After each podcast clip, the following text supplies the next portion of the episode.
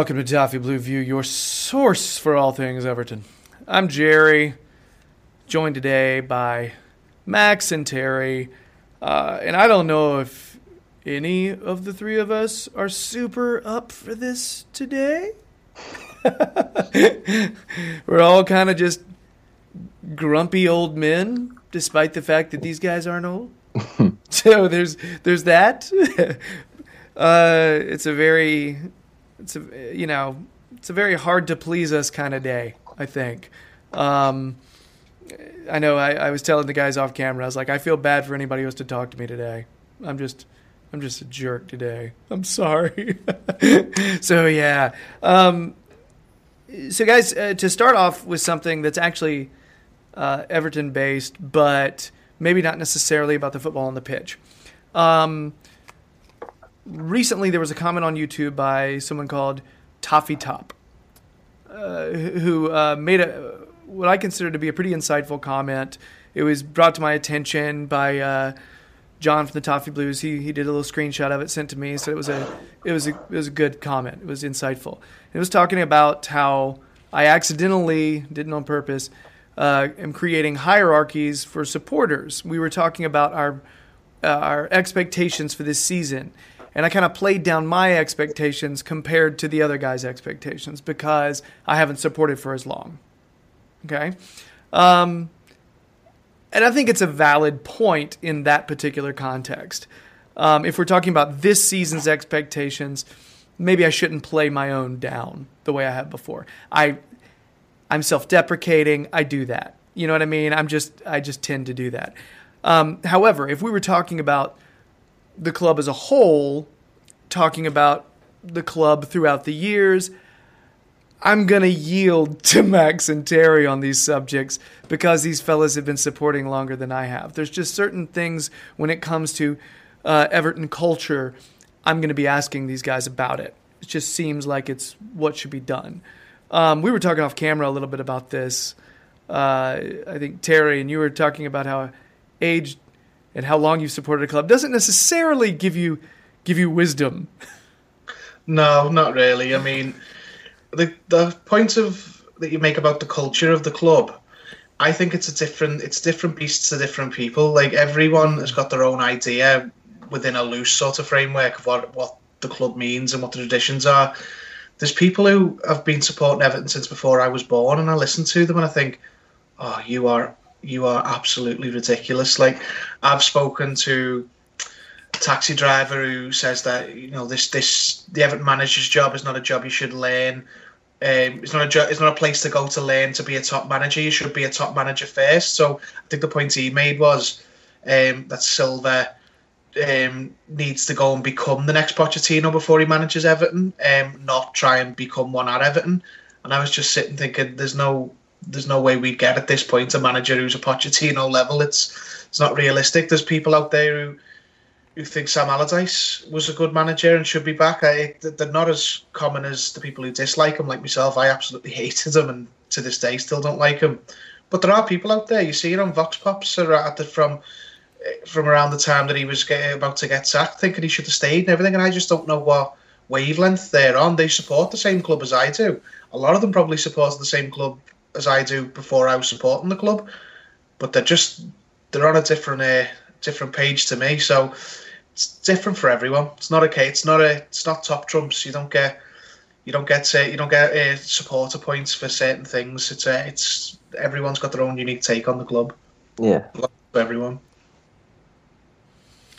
Yeah, it's uh, I in the instance I, I think I was thinking that because these guys have spent so much time supporting the club that their expectations in the past they would have some kind of context for that you know um, i have a lot of respect for people who have pulled who've been supporting a club for years and years and years and years all right that's a that's a personal thing i i don't like the i i've supported clubs since since you know I was five years old. There are there are teams that I've pulled for since very young. And one of the things that that will grate on me sometimes is if someone comes to me who's only been watching the sport or the team for like a year or two, and they hmm. come to me and they start talking like a know-it-all. I'm very worried about making sure that I I respect other opinions, especially of people who've been supporting the club for a long time. That's a personal thing. Also, I host, and I would be really stupid if I'm not respecting other people's opinions. Uh, however, I think I tend to not respect my own opinion sometimes.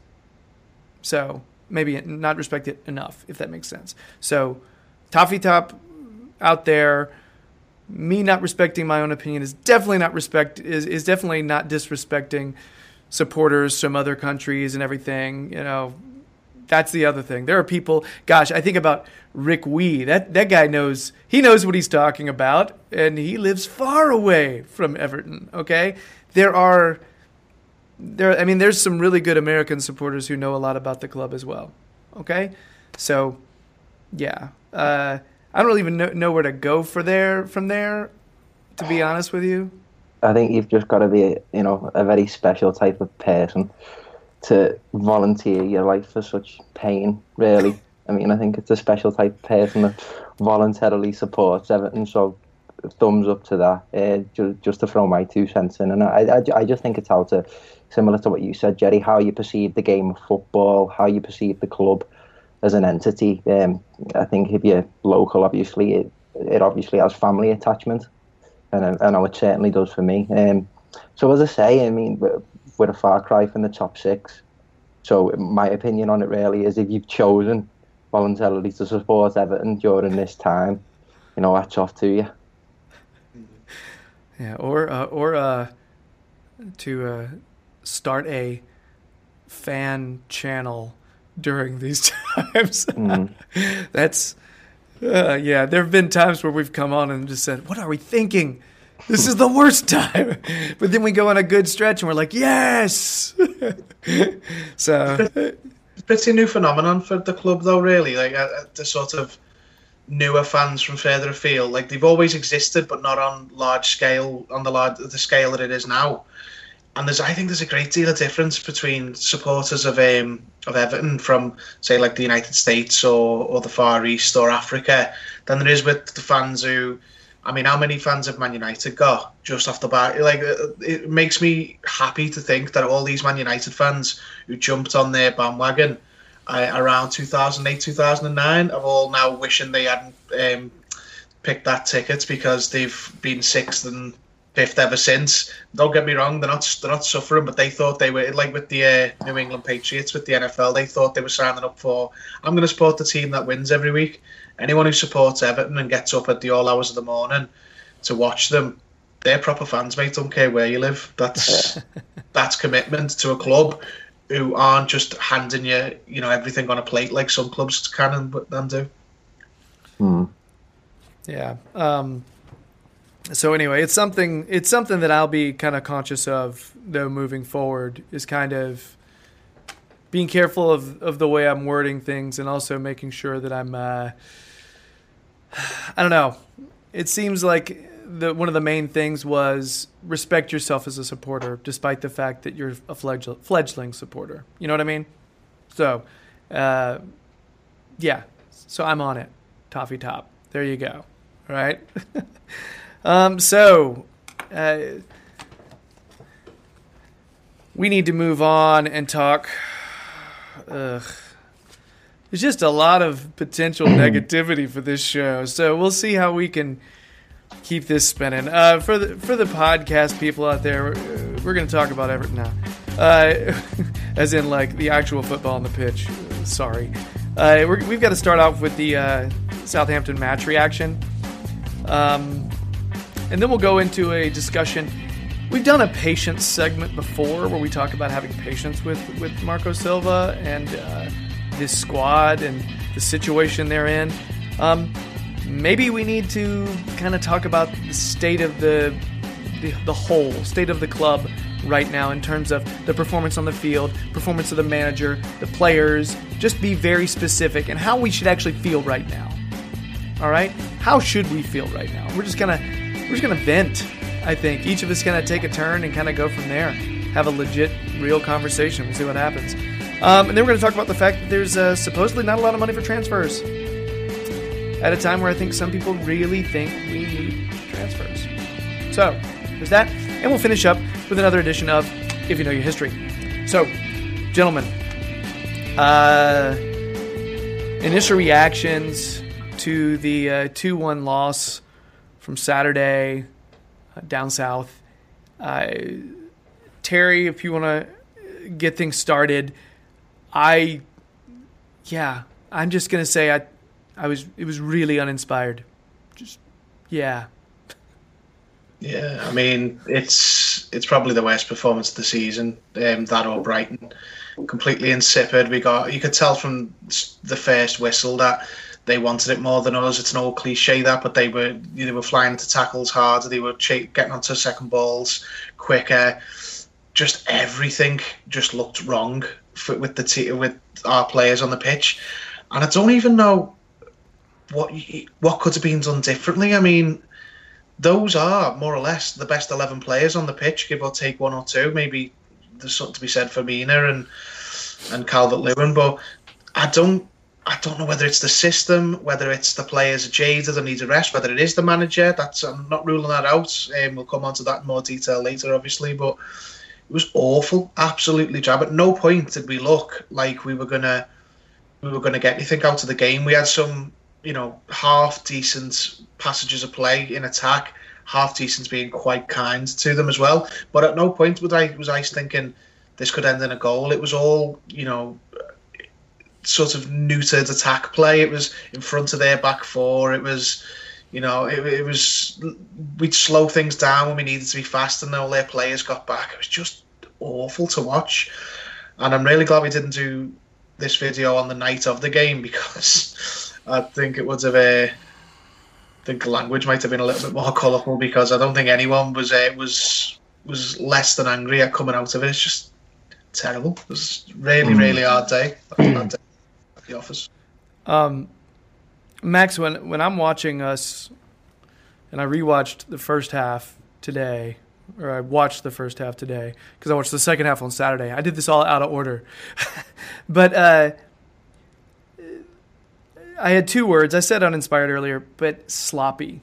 It's really, it's really sloppy passing moving forward. It's careless. Um, I, that's the thing that I, uh, when I, and it's ineffective. So not only are we just kind of passing the ball around the box, but it, and not penetrating, not actually getting in there, but additionally, when we actually have those opportunities to penetrate, we're not actually playing the pass that actually threads the needle. Yeah. We're just giving the ball away. I, I feel like I I got so pissed off watching us repeatedly give the ball away. What do you attribute? Is this a mental state thing?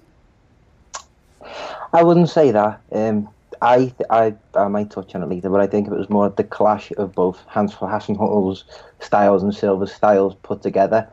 Obviously, getting knocked knocked out in the court, they got took all the way by Derby, Southampton, and you'd think coming into this game they might be a bit more, bit leggy, mm-hmm. a bit more mm-hmm. leggy than ever, and a bit physically tired, mentally tired. But it worked the complete other way. They, you know, they were fair to every ball, fair to every second ball closing us down every occasion that we could. They applied the pressure as soon as, like, you know, if we were putting the ball into Andre Gomes in the middle, he was picking his head up, and because players were on him like a flash, that's where that sloppiness comes in. We couldn't find the man.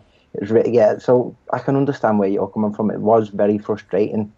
And a big point that I think I want to make is that this possession-based football, I think 59% we had there at St Mary's. I just don't think we've got the players cut out to play the system that Silva wants. That's not to say Axum by any means.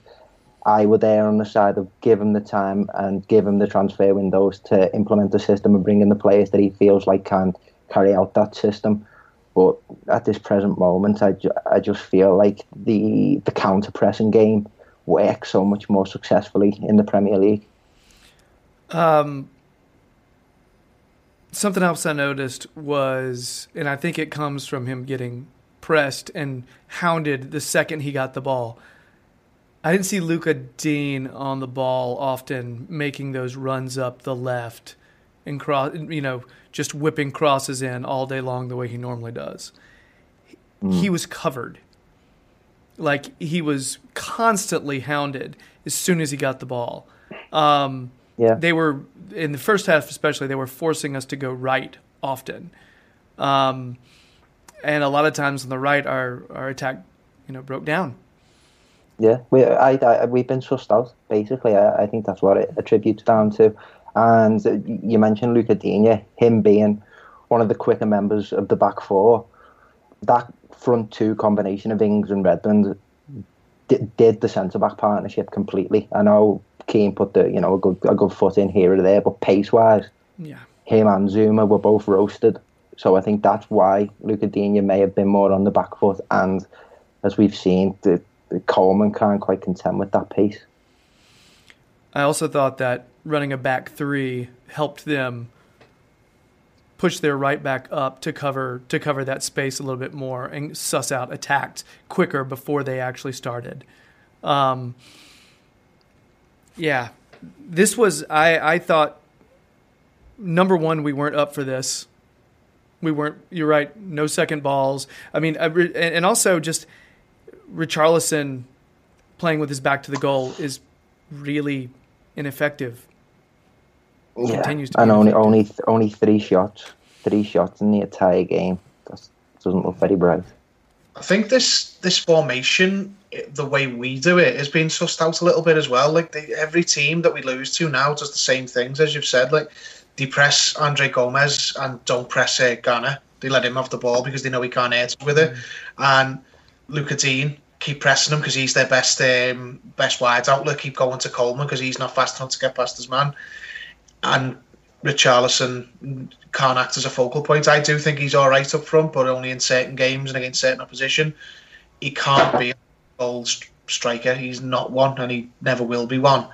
But it might just be time to start changing the personnel and freshen it up. Maybe go four three three. It it'll take some big calls. It might take dropping someone like Sigurdsson putting Tom Davies into a middle three. Now, people are going to groan when they hear me say that, but that injection of energy around the midfield position might free up the likes of Andre Gomes to play more of his natural game because he's got more options. It might be time to actually stick with Kenny because at this po- on the right back slot because at this point, the team we've got out. It's not just losing now away to the bigger teams like it was in the early part of the season.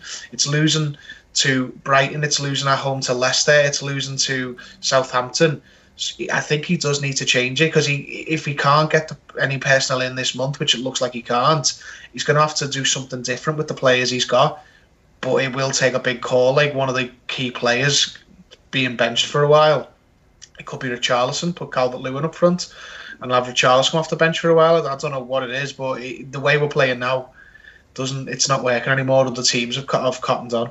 Well, we we played that four two three one to death, haven't we? Really, I think we we played it from even when Moyes was here, and I, th- I think it, wor- it I think it worked really well, particularly in Martinez's first couple, first few seasons. And uh, you know, we had Ross Barkley and we had Romelu Lukaku, two players that you know you could, you know, you could you, you could accommodate in that formation and they would deliver.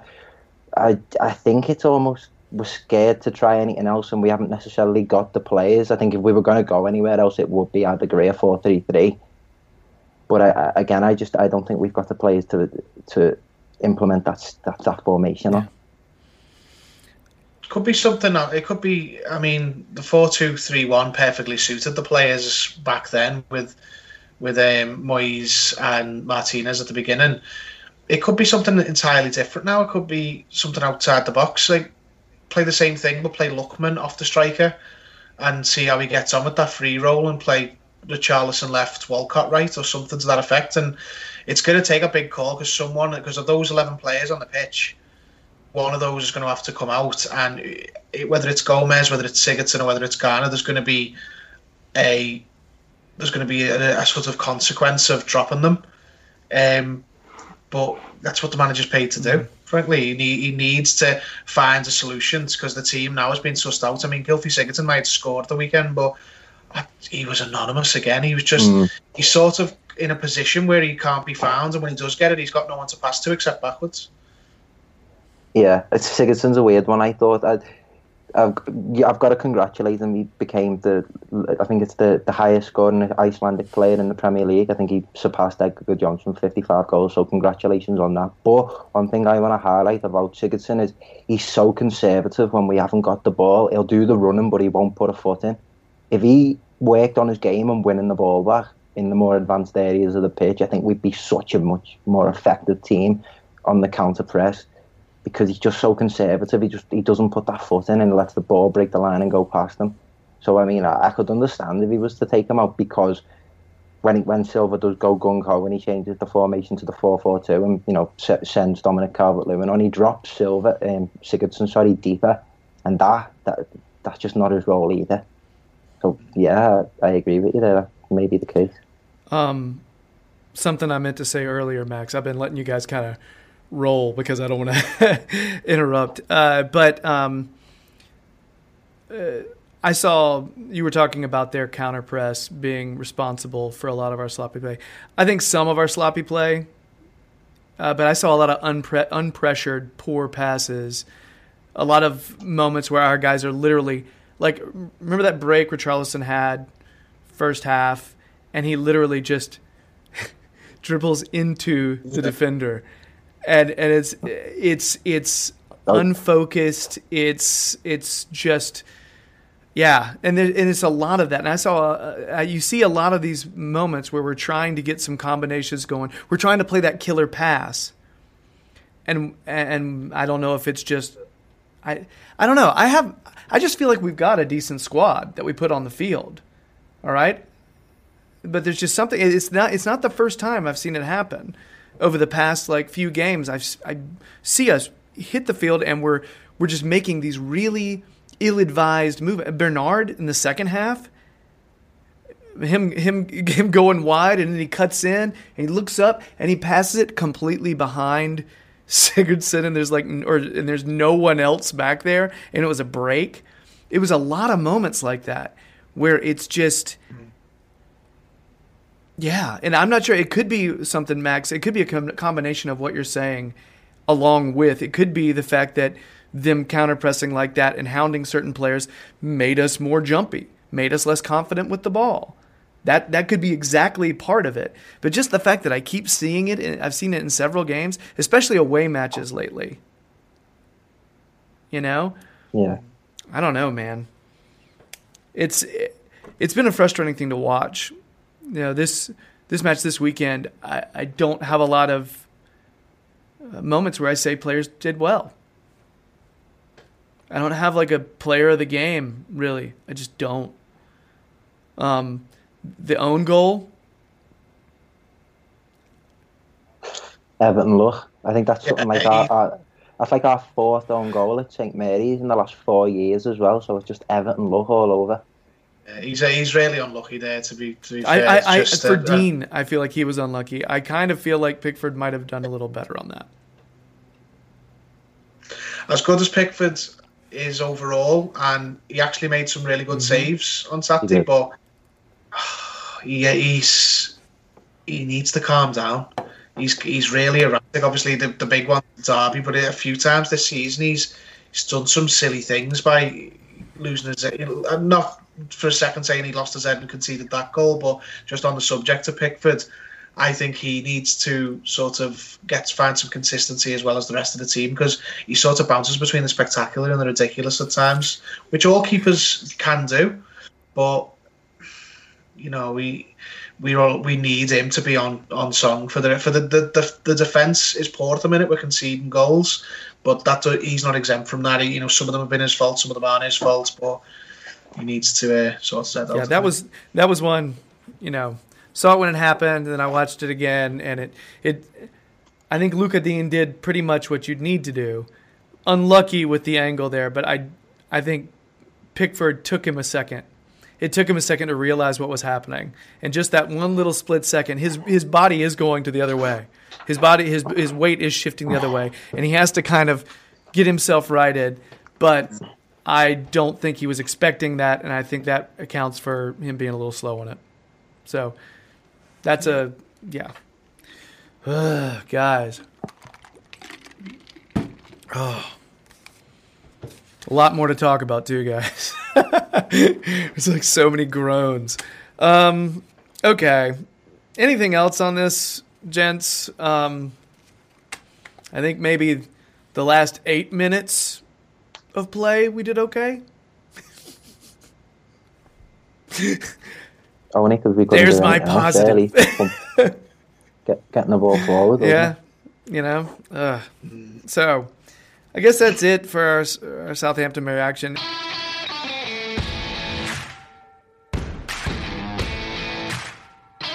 If you've been on the social media, if if you're one of those folks, uh, you'll notice there's a, a decent amount of conflict about the about the squad right now, about the squad, about the manager.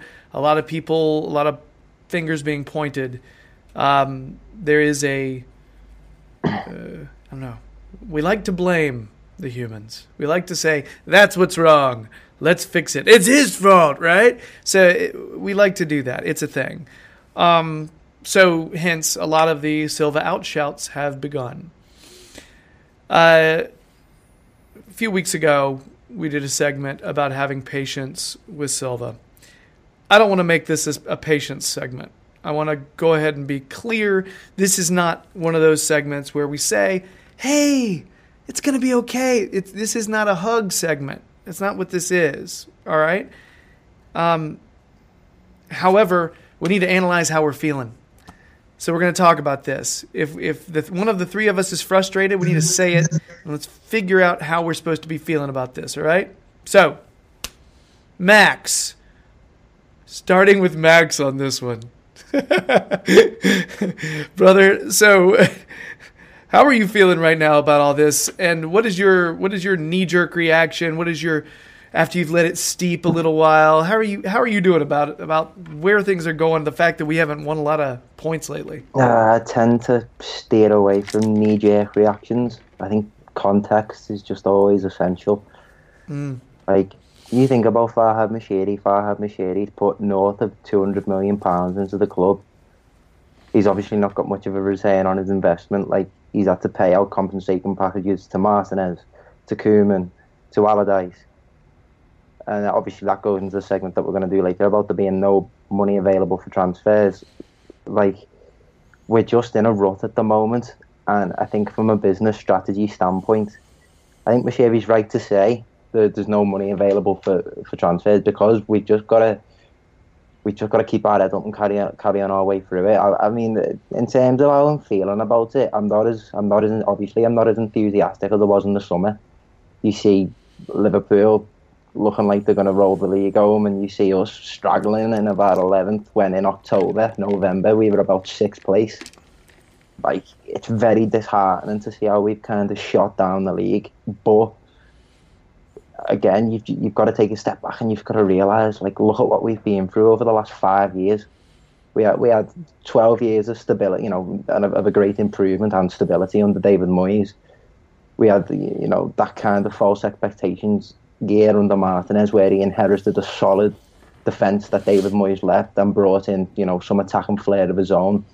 Once that kind of, once that went away, it can, you know, it left to the squad that he's brought in himself, and that didn't turn out to be very good considering how we were defensively. And I personally would take the same approach to what we did with Martinez. And remember, after the first one, the first season, we were like, yeah, great. That's how it goes when we're doing well under Martinez. We had the second one where that's what it's like when it's not going so well under Martinez. And then you have the third season to be judgmental.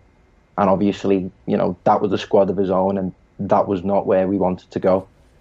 Um, so for me personally, I feel like uh, ideally you want to give a manager, in this case Marco Silva, you want to give him the time to get in the players of his own, to play the formation that he wants, to implement the tactics, to you know the tactical system that he wants, because we haven't we haven't got the the back line to be playing off in the back like he wants. I don't think. I don't. Obviously, I think when he first came, he said he wanted to play a four-three-three with a six, and at the moment we're playing four-two-three-one, and we you know we look a long a long way away from having the players to change the formation. So I you know it's just one of them. You just got to keep your head up and thug it out. Really. All right. I'm not going to do a whole lot of commenting till we all kind of get to unload. So, Terry, how are you? Sorry. Um, yeah, I am the same now as I was in the summer. I haven't. I get up, I get frustrated, and I get happy spending on the result of the game. But I felt in the summer, and I think a lot of other people did, but and they've lost sight of that. But this club has been mismanaged for five years, as Max touched on. Then mismanaged all the way up. No one's exempt from blame. We had we've made bad managerial appointments. We've made a hell of a lot of bad um, recruitment decisions. And I said I said at the start of the summer, and I wasn't the only one, but I've not lost sight of this will take a while to turn around, but turn around it will. I don't care what Liverpool are doing, whatever. Like, eh, eh, no, they don't believe that, and they think that we all think about them more than us.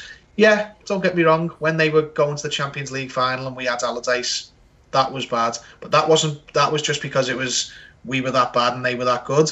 Right now, the way I look at it is there's going to be some pain, especially in the first season. There's going to be some results like this. There'll be more than this one. It's it, there's going to be some difficulty in making the change that we want to that we want to make. We've got a lot to do. We brought in Marcel Brands to oversee a complete identity transition at the club. It's an overused term, transition in football, but I think it's right in this case. Everyone's having a transitional year. Obviously, whenever they've got anything new, new tea lazy, but in a transitional year. But we have got brand new CEO. Now she um she may not be new to the club, but she's new to that position. We've got a new director of football who is the key, the main man at the club for all football uh, aspects, and a brand new manager. Now, we have brought in a lot of players under Silva and Brands not all of them permanently. We haven't brought in a whole new squad. There is still some players who Marco Silva's playing with half a squad at the minute that he can that he can use. He he can't turn to some of the players in his squad like every other club in the league who've had a plan in place, had a structure. Bournemouth can use all of their squad. Watford can use all of their squad. Everyone, for the most part, apart from the odd exception, can use all of their squad. We can't turn and use a different central midfielder because there's a massive drop off in quality. You imagine how much worse we'd be if we played Schneiderlin over Gomes, mm. or if we played. He's, he's gone now. If we had to play Niasse instead of a uh, Richarlison up front, it's just we we need to remember that it's this is a this is not a sports car. This is a oil tanker, and it's going to take a while to turn around there's there's just nothing else we can do. It's going to be it's frustrating, but the, we will never ever get anywhere by replacing managers constantly. People say, "Well, Chelsea do it." Chelsea can only do that because they've always had and have for the past few years a top squad of players, mm. and more or less about sixteen plus of them are the same, and three or four get changed each year at the most. That's why they can change manager every year because they've got Hazard, they've got like Willian players like that. We can't change a manager every year and just have you know be calling on players like, with all due respect to them, Tosun and and and Schneiderlin, as I say, and McCarthy. That won't. That's that's how you get relegated by mm. changing things constantly with players who aren't good enough to weather that weather that storm. Yeah. So I'm a. Uh, I mean, I'm frustrated. I'm frustrated because I thought I think we can do better. I'm not just writing off all oh, the season's a write off, whatever they want to finish, as long as they stay up. No, not at all. I still think this group of players are better than what they're showing, but I, that doesn't extend to me to some of the over the top reactions that people are doing, like sack the manager, you know, oh, they, change this, change that. It's like, no, you haven't even changed. You haven't even followed through on the first change you made a couple of months ago. So why would you change it again? Mm we're a project club, aren't we? That just hasn't really took off yet. You know, not any one identity hasn't really imposed itself on the club, and we're just we're stuck in a crossover with so much dead dead wood from other routines. Like you've listed half the players there that just don't fit into the you know the long term vision of the club. And eh, in terms of present tense, we are, as I say earlier, you know, we're stuck in a rut in terms of getting rid of them.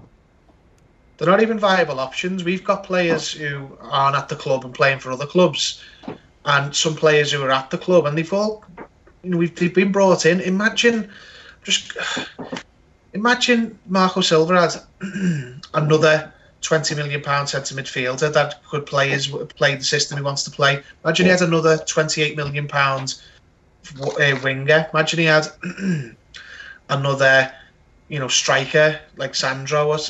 Imagine all these positions in the squad, and it might be this might be the case in a couple of years. We're brought in by Brands. Imagine how much better we'd be.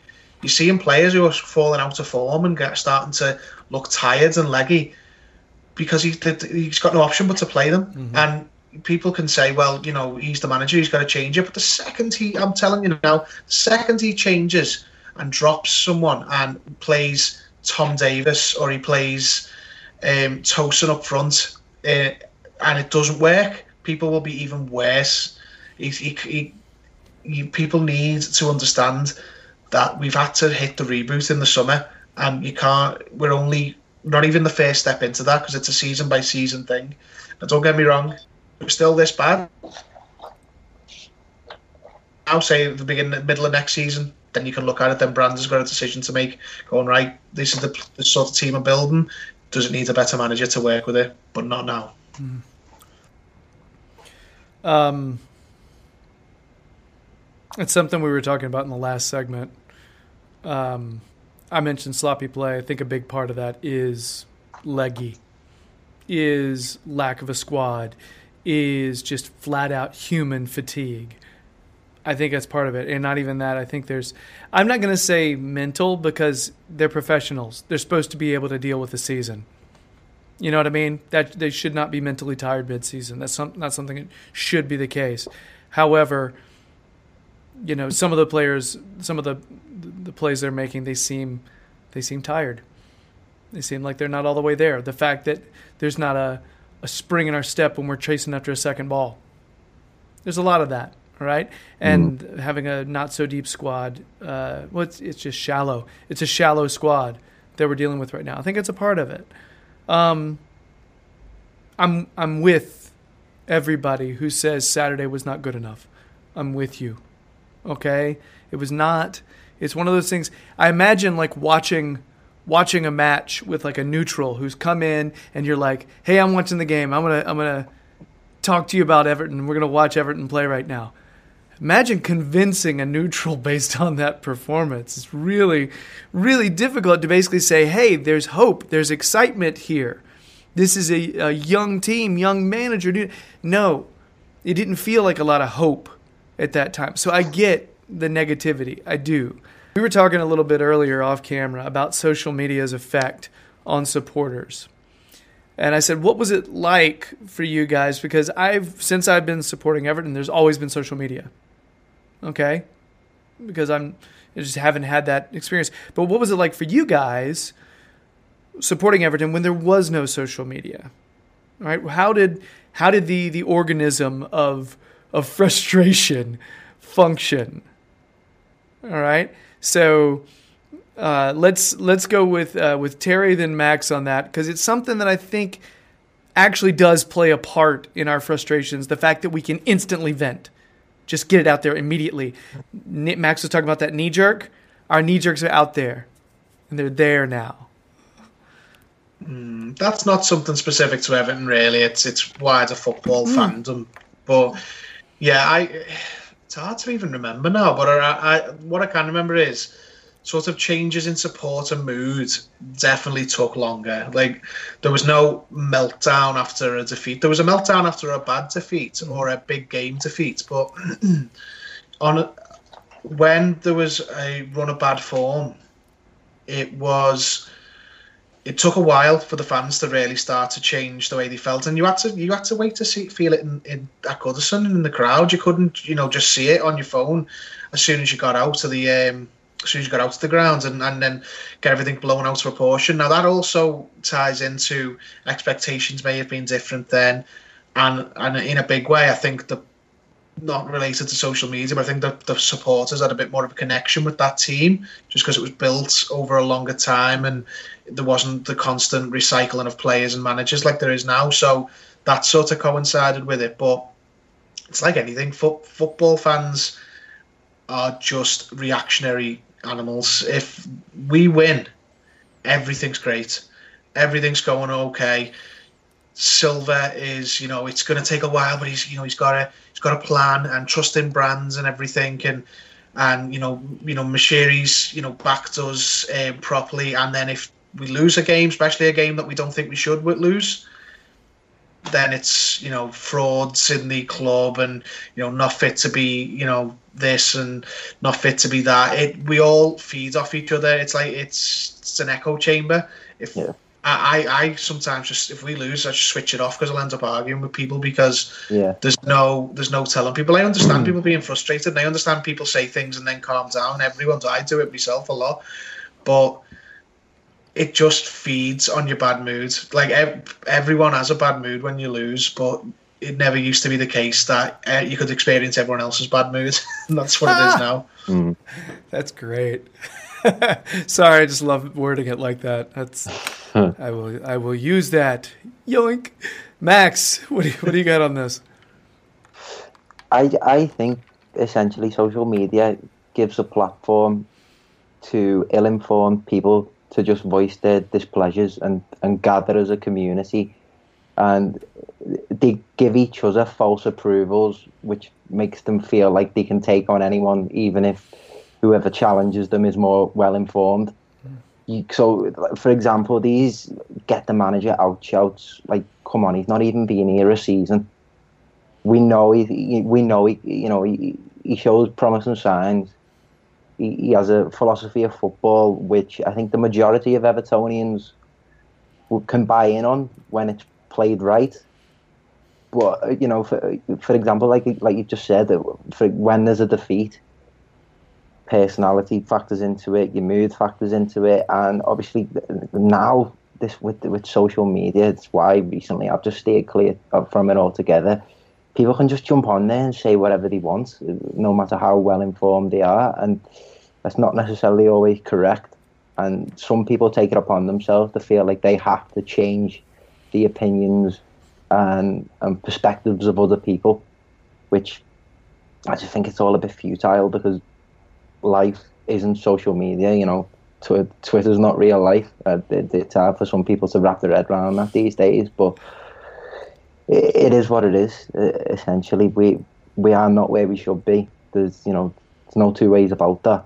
But it's gonna take us a while, a long time. Uh, with you know, with the top six, rocket fueling, you know, it's looking almost as if there's going to be a European Super League within the next what five or ten years. We've got a lot of catching up to do, and unfortunately, we are where we are, and we've got to continue to dig our way out of it. Yeah, Max, you said something that I I latched on to earlier because I feel like it's the way I want to approach subjects like this. Context. Context is the key word for me about all this. Right? Let's Yeah. say our performance mm-hmm. Saturday is the average performance for us the rest of the season. Context changes, doesn't it? Yeah, of You know? course it does. But if you've been a, if you've been an Everton supporter for long enough, shit like that isn't uncommon. Mhm. I've seen a lot of shit Everton games in my lifetime, and I'm only 20, and I expect to see more. You know what I mean? I'm not expecting us to turn into Manchester City anytime soon. I'm gonna, you know, I'm go- you're gonna have to tough it out and wait a few years before we start playing nice football. We show it every now and again because we've got players of good individual quality. How long have they been together? What, like seven, eight months? They're obviously not always, you know, they're obviously not all on the same wavelength here. They haven't been playing together for the length of time. For example, a David Moyes has had, and that is something particularly me and, and my generation. We've been accustomed to seeing a team that's been the same for the last couple of years. You know what I mean? So, as I say, for me personally, I think you've got to give him three years to judge him fairly, unless it becomes, as you say, that level of performance becomes the norm and it becomes a big Sam style rot, which I can't envision it to under Marco Silva. I, I, think Marco Silva's just got he got a head on his shoulders, to be honest. Essentially, with obviously boy um, Marcel Brands being the director of football and uh, you know the, the head of football and operations now, Silva is Silva is just a head coach, so he is replaceable. There's you know there's no mistake about that. But I will give him the time. Hmm. Gotcha. See, that's that's the thing for me is I'm right now context wise, I can still remember a decent performance recently. You know what I mean? It's not one of those situations where we're sitting there like, when's the last time you actually watched us and had a moment where you got all, got to your feet and was like, yeah, you know what I mean? Like it, like last season there was such a long you, the rot. That was that's another good way of too much too much rot and you just you just have no interest. And I'm not there yet. I still have hope when we go into games that we're going to actually be lively. I still I still have that hope. Now, last year it was more like abandon all hope ye who enter here. That that that was pretty yeah. Welcome to hell, Sam's your manager. You know what I mean? It was, that was just the way it was. Mm. So, uh, Yeah. but I don't feel it right now. You know, and No, uh, you think about it, right? When, when Silva came in, I think a you know a big part of his job description was to get the fans back on mm-hmm. side, and that is something I you know I can't think of a time where he hasn't gone on camera and, and mentioned something about the fans or the encouragement that the fans are giving the players during a game. Like a big part of his job as the head coach or whatever now is to you know build that rapport with the fans, and I think he's certainly done that. You know, with the philosophy of football he's trying to impose with some of the players that he's brought in that have become fan favourites. With the type of person that he is, he's not going to oppose the long term vision of the club, similar to what Sam Allardyce does had did. So, uh, yeah, I, I haven't got a I haven't got a Marco Silva issue at all.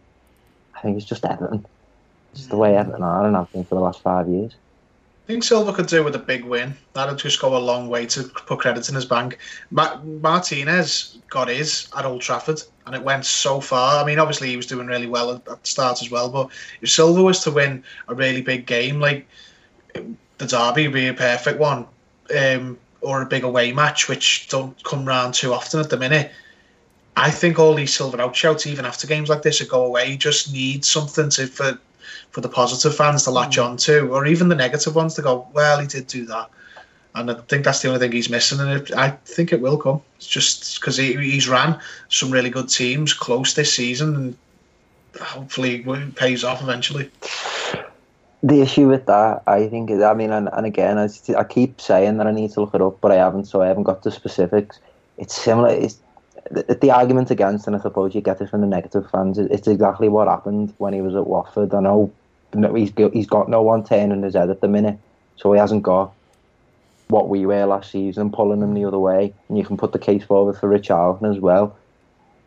I, I know we've talked about it a lot. I see it as post that 1 0 loss in the derby. A lot of people can say he did the same, you know, December onwards when he was at Watford. Everything just seems to drop off. Richarlison doesn't seem to turn in, and the results just don't seem to swing his way. I, you know, Farhad Moshiri said he put a big bet on him. So uh, I think, we're, as I say, we're just going to have to wait and see. Yeah. yeah, it's uh it's not exactly the kind of time where we're where we're super excited. You know, uh, I mean, we're I think all three of us are, you know, none of us I think right now are saying Silva out. So it's we're not saying, "Hey, we're going to absolutely smash them this weekend." But at the same time, we're not saying, "Hey, let's let's rebuild again." It's because we're rebuilding. Mm. I think that is that is the way we're viewing it. Um, yeah, it's a touchy subject right now because with passionate fans, passionate moments, they're gonna yeah, the iron runs hot. It's the way it is. So yeah. Anyway, okay. Well, I guess that's our commentary on the state of the club right now and how we're feeling about Silva and about the players. By the way, the, at some point, players need to take some responsibility as well. Not all just about Silva. That's a thing. Um, I think right now, I'm personally, I'm thinking about circumstances. That's all. So, all right, that's it for our uh, state of the club segment.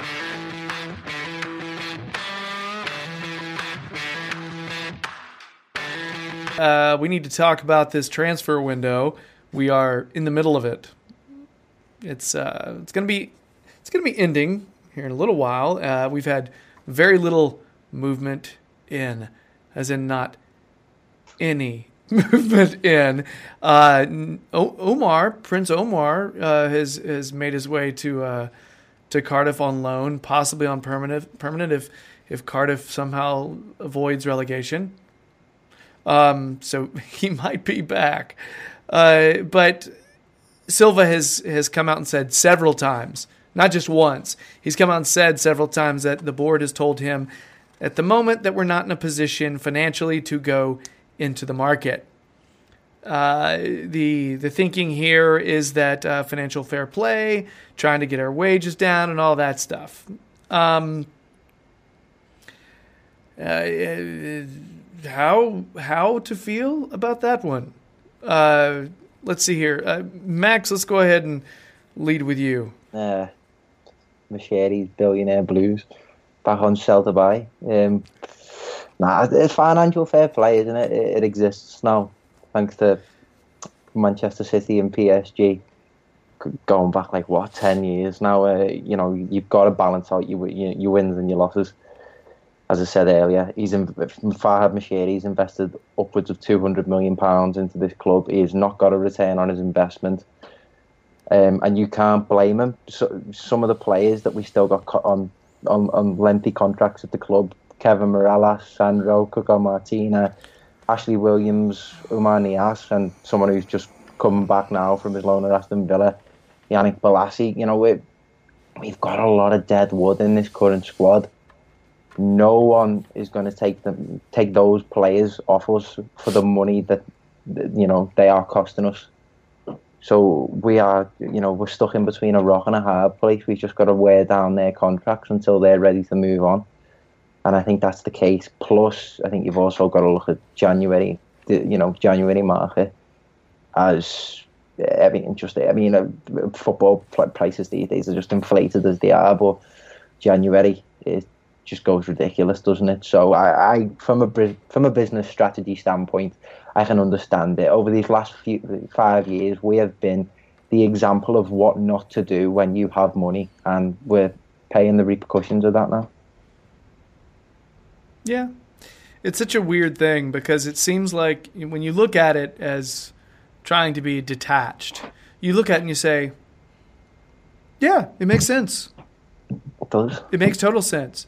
And then there's that part of you that thinks, shit, if we just had this player at this position and this player, you know what I mean? So it's that it's that weird balance of being a trying to be a logical supporter because Yeah. you're still a, you're still a supporter and you want your team to, but at the same time we we just we haven't been responsible in the past, No. and this seems like a hint at responsibility. You know what I mean? Yeah, and you you could say that's been the case. You know, we we should have clocked on a, a, a long time ago. with The, you know, the compensation packages that he's been dishing out as well. Allardyce, Walsh, Oh, Koeman, Martinez.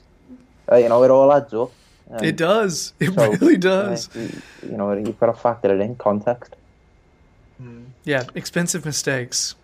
Yeah, I mean, to not to not spend is just perfectly sensible. I mean, no one wants to hear it because football fans like transfers, obviously, but you you can't. It's it's kamikaze spending if you start adding more players to a wage bill that's already too big. Like we never learn our lesson either. I mean, last season we brought in Cenk Tosun and Theo Walcott, and they were our two best players as soon as they came into the team. Fast forward six, eh, 12 months, and now the two of them aren't good enough. Walcott was saying has been poor all season, and Tosun, whenever he's played, has been has not performed. So we're saying Tosun's even on the list to, to be moved on now for most people. Hmm. And we spent what about nearly 50 million on the two of them. It's like Yeah. the, people say there's value in this market. Yeah, for the very very top end of the market, for the for the Virgil Van Dijks and, and the players like that. It's like when you're talking Callum Wilson for 50 million, it's like yeah, I don't want us to spend in this window unless it was the difference between you know, if it, we were going for the Champions League and that player could push us into it, or we were, you know, facing relegation and that player would get us out of it. Look at the look, a good summer will change everything, whereas a, an all right, a good January will change the rest of that season, maybe. Because if you buy from the Premier League, you get your pants pulled down for price. If you buy f- from abroad, you still have to pay over the odds anyway because the play the clubs don't want to lose their players. Mm. You can't get any of the top players anyway, so you're taking sort of at best middle ground players. I mean, look Well- who we're looking to sell. Like, we're, Exact- Well, I was going to say, look at who we bought. It's something that we mentioned a lot at the time of the mad spending. We've just bought the, the best of the rest. We haven't bought any of those top end market players. We bought in Theo Walcott, Michael Keane, Gylfi Sigurdsson. And because all these clubs, as you say, these Premier League clubs are seeing that we're paying way over the odds for players, they're going to pull our pants down for it. Mm. And as you say, fast forward the clock, and the likes of Theo Walcott, Cenk Tosun aren't playing that well. We're not going to get a return on our investment. We're not going to profit. But being the way it is, it, we just have to sell them on. Like the, you know, the likes Davy Klaassen, Ramiro Funes Mori. They- They're just going to have to bite the bullet. Mm-hmm. I mean, honestly, anyone we bring in now, if we, if we even bought someone from abroad, sometimes they don't settle or they take the full half season to settle, so there's no point getting them now anyway. And if you buy from the Premier League, you're going to pay for ridiculous amounts of money. I mean, Yannick Bolasie coming back this week is a perfect like case in point for why we're not going to spend this window because we've still got at least 10 crabs on our books who do not kick a ball for the club and we're, we're shelling out hundreds of thousands of pounds each week Every just to pay their wages. So He, co- he cost we- us nearly 30, 30 million pounds. if we were going to go out and spend more than that again on top of that, that's that's asking for trouble. That's how clubs fold up in the old days, anyway. Mm. It's just, I'd love to be in a position where our entire squad, we had 24 players, and they were all great and they all clicked, and there was someone out there who could just be that 25th member, and he was great and he hmm. really made a difference. But that's a fantasy. We're, we're not like the, the players we've got now still a settling. let's be honest. Like there's some of them have haven't played twenty games for the club yet, and we're going to add more and more and more. You can you can subtract by adding sometimes. Arsene Wenger Yeah. said it. You can actually make things worse by adding more and more players. I think we'd be better working on what we've got now and trying to work out, manage out the dross we've got because let's be honest, it is dross. We're not going to make any money back on any of them. And the, the type of players who you get in January, the type of players we're looking to sell, you get you get a Niasse in January. Mm. You don't get a top player. And the players that I mean, we do have some players on our squad who want to go get playing time. They do. There are some players like Schneiderlin. Seems pretty clear he wants to leave and go somewhere. Eh, But we're not financially dumb. You know, I think we would prefer it be a permanent. But who's going to give us anything rational? Almost everybody's going to say, "No, no, no. We want to. We, we just want to loan him." and then that problem comes back in the summer and Yeah. that's just going to that's the that's what has this that's this perpetuating uh, problem we just continue Seeing that it's a with cycle. Sandro, aren't we? Yes. Sand- Seeing it with Sandro. You're never going to move on players at at that wage level because they are only clubs they'd go in and get a game for, and the, uh, they can't pay those wages. Like for Bolasie is a thirty million pound nearly player that we've bought on seventy grand a week, and the only ones interested in them are Championship clubs. Who, other than Villa, who were the biggest club in the Championship, and even they've decided to take a bath on the hmm. the wages. No one's at Sandro's. We're never going to get rid of Sandro unless he drops his wage demands. And why would you if you're on hmm. that much money? Because any club who could uh, who, who he might improve aren't going to pay hundred grand something a week for a striker. They're not even going to pay thirty grand a week for a striker. Yeah. okay having said all that um fast forward to deadline day any movement at all Outs. only out Yeah. Anyone, anyone you can get out if you can shift anyone out, it'd be it'd be good because there's there's going to be no ins that are worth your time. People like Batshuayi probably doesn't want to come here. He, brought, he wants to go to Monaco. He, he could easily be another Tosun. Might look good for the, for a little bit and then drop off to face the earth. And you've got another high priced player who's got baggage and not going to be able to move on.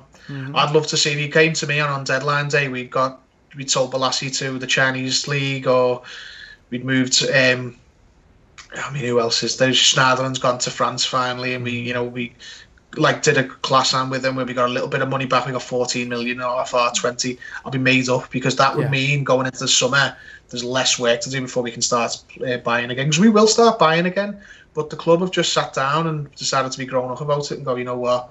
There's no, there's nothing down for spending in this window. We need to get rid first, and even if we had a clean deck, there's not much value out there anyway. Not for not for clubs like us. Definitely. We know more than most because we've spent a lot of money in January on players who are now looking to give away. Yeah, exactly.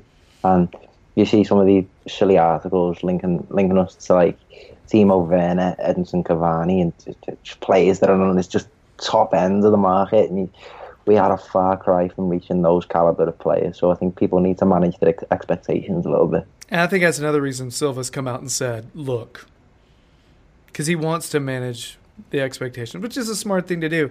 And the thing is, I think, I don't think he's, I don't think he's bullshitting either. I don't think this is a bluff. I think he's flat out saying this is the way we are right now. Well, he, he's know? just been a vict- He's just been a victim of poor inheritance, hasn't he? Really, mm-hmm. he's just inherited an absolute calamity of a squad that's just a blend.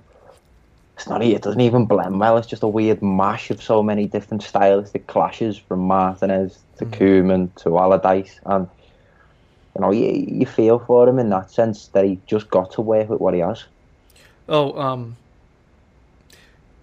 and if something happens with Idrissa Gueye, that could affect some things too. If, if Yeah. so, I mean, if if you're if if a massive club comes in and takes one of your players, you've got to react. Then that's different. But with regards to your own plans that you set out, happy for us to not do nothing except get rid and restart in the summer and carry on. It's not exactly what everybody wants to hear after a really stale performance on Saturday. It's No. it's reality though. So, all right, guys. Um, so, no money for transfers? No, not at the moment. That's this is the this is the way it is. Uh, that's the end of our uh, of this rather uninspiring transfer segment.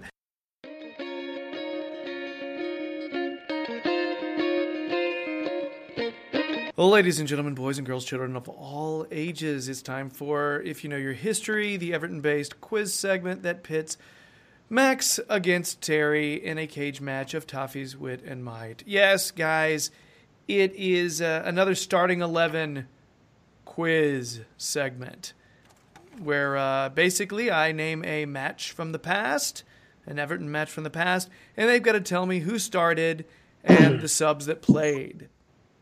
And if they get all that, then we'll worry about tiebreakers down the line. Okay?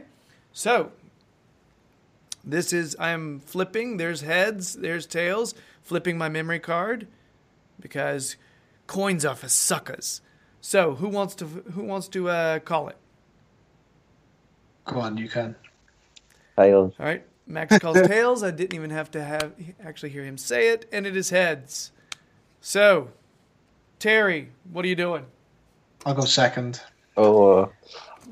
Terry's going out on a limb. Going second. Being bold. All right, so cue intense quiz music. There it is ramping up. I can hear it. There it is. And maybe now you can hear it too. All right. So, Max, we're going to start with you. Guys, we need the starting 11 and subs for Everton's 2 0 win over Tamworth in the FA Cup third round, January 7th, 2012. Johnny Heitinga. That he did start. Max doesn't delay. He's on it already. Terry, what do you got? Um, God, I don't even remember that. Tamworth. I do. Yeah, it was in the FA Cup.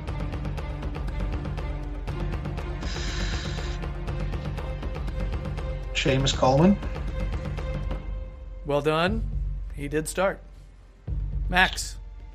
Phil Jagielka. I'm done. No. No.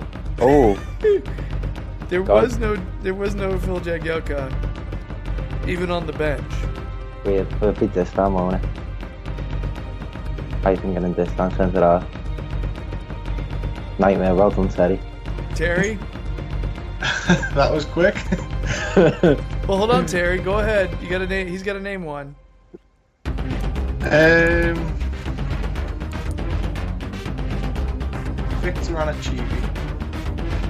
He did start. Well, I would have been out after that. there was three just complete guesses. Just I'm, I'm convinced Max needs to go somewhere. Uh, I do. I remember going the game as well. I, I just, I don't know, like what? that's a that's a weird game. Right? Who was it? Was it under Moyes? Was it Moyes' last season? Um, January of 2012. Yeah, that'd be Moyes, won't it? Yeah.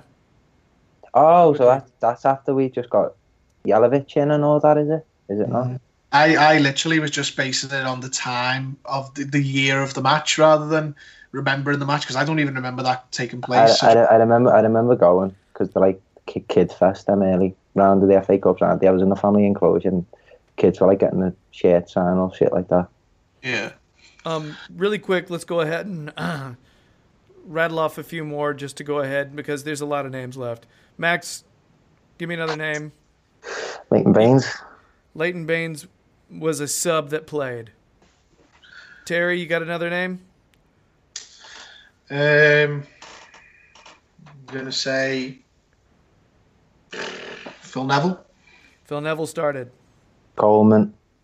You already said Coleman, or Col- somebody said Coleman. I think Terry said Coleman. Um, Royston Drenthe. He was a sub that played. Yes. God. Um, let me think. Uh, Fellaini, Marwan Fellaini. Yes. Darren Max. Gibson. Uh, no, Gibson was on was n- nowhere in sight.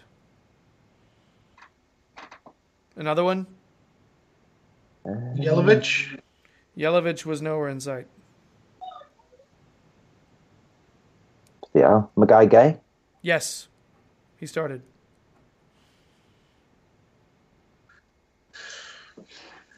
I'm tapped. That's me. I don't remember. Tim Howard. Yes. oh, Him. What about one you mentioned earlier, but you didn't? Act, nobody actually said his name. it's done. Distin. This time. Yeah. Yeah, he was in there. Um, so there's three more starters left you haven't mentioned, and one more sub. Whoa. I'm a bit stumped to be honest. All right, I'll rattle the rest off. My close personal friend, American Landon Donovan. and he's not okay. really a close personal friend. We're just from the same country, you know. Uh, Bilyaletdinov started, and Billy uh, Alat- Bilyaletdinov, Drenthe, and Magaye Gueye all played in the same team. yeah, No Uh, wonder we and remember. James and James McFadden as the last of the starters, Oh and dear. the last sub that played guys, the Strack. Oh yeah. I was going to say him, but I didn't think he was still there at that time. You, just you've got because. if you say Drenthe, you've got to say Strack, haven't you? it's the Oh, yeah. same time. Fine. Uh, Yeah. subs that didn't play: Marcus Hahnemann, uh, Apostolos Vellios, Shane Duffy, Conor McAleny. That's the last of the subs that didn't play. And the scorers: Heitinga scored with five minutes in, and Baines got a 79 minute, 79th minute penalty. All right. So this was over a long time ago. Uh, Terry, you, you you get to pick a song. Now we normally have that little moment where where Terry's like going through his Spotify, you know, and everything. So what do you what do you got for us? Dad Rock, track eight. I, I've already checked the Spotify because. Ah, So um, I'm going to go with a song, sort of a cryptic, cryptic message to a lot of Everton fans at the minute regarding Silva. I'm going to go with the Eagles. Take it easy. What am I thinking of, Max, when he says the Eagles? The Big Lebowski. I hate the fucking Eagles, man. But I didn't pick Hotel California because that is Max's to pick in the future. and he gets kicked out the cab. Yes. As soon as you said the Eagles, I was like, oh no. Uh, We don't should like just my do a music. Big Lebowski podcast. You know, I hate that. We'll do a watch along one day, the Big Lebowski, where we all just watch it while we're streaming a Sincerely podcast. need to do that. Oh my gosh. That is not not the dad rock type of stuff I was expecting. That is interesting. Okay. So, why besides it being just a cryptic message? That's the main reason, really. It's a Oh, good yeah? song, and I was I was leaning towards Hotel California, but then uh, obviously because of the Big Lebowski connection and you guys. But then I thought, you know what, because it was in a playlist and I've got the two songs next to each other, so I was like, you know what, Take It Easy is also a good song, and I think we need to hear that right now. Take it easy, guys. It's still early. Take it easy. Everyone's dad's got an Eagles album. Just everyone's has. Nice observational humor from Terry there. It's uh, that is true apparently. So as we're as we're listening to the uh, however you feel about it tones of the Eagles, uh, well, it's time to end the Toffee Blues podcast. Time to end the big show. Uh, thanks so much for listening. Uh, please subscribe to the Toffee Blues podcast. Rate it if you can. We'd sincerely appreciate it. Give us a, a kind review. Tell us what you think of the Eagles. Not, not about us, but about the Eagles. What do you think of the Eagles? So, uh, ad- additionally, uh, why don't you check out the Toffee Blues YouTube channel? If, you know, we have faces. It's actually how we speak. Uh, so why don't you uh, check those out uh, on the YouTube channel? Yeah, we're there. Um, check out uh, check out Terry Liverpool Echo fan jury. Check out Max uh, several places, but also on the uh, the Toffee Blues website. Uh, just check out the Toffee Blues website in general. A lot of Everton, uh, Everton analysis on there. Uh, subscribe to the Toffee Blues on Twitter, Facebook, and Instagram. Uh, gentlemen, that's it. Thanks so much for your time. Terry has to go eat, eat a meal of food, and Max has well, Max has life plans because that's what the young fellas do. So, Terry, thanks so much, man. Enjoy the meal, I will do. Peri peri chicken. It's going to be good. and, uh, and Max, uh, yeah, I don't even know. Good luck is what I'll say. Nice. I still can't get my head wrapped around Phil Jagielka not playing against Tamworth in the cup. But nice one. I'll have a good night. Thank you. Uh, two months from now, Max is going to be like, you know, I still can't get my head. if you're obsessive like me, yes, I do that. So yeah. All right, guys, thanks so much. Enjoy it. Thanks. You made me put me in a better mood actually, even though we were talking about depressing Everton stuff. So thanks for that. All right. Uh, yeah, we'll see you. Ne- we'll talk to you next time. And uh, yeah, bye.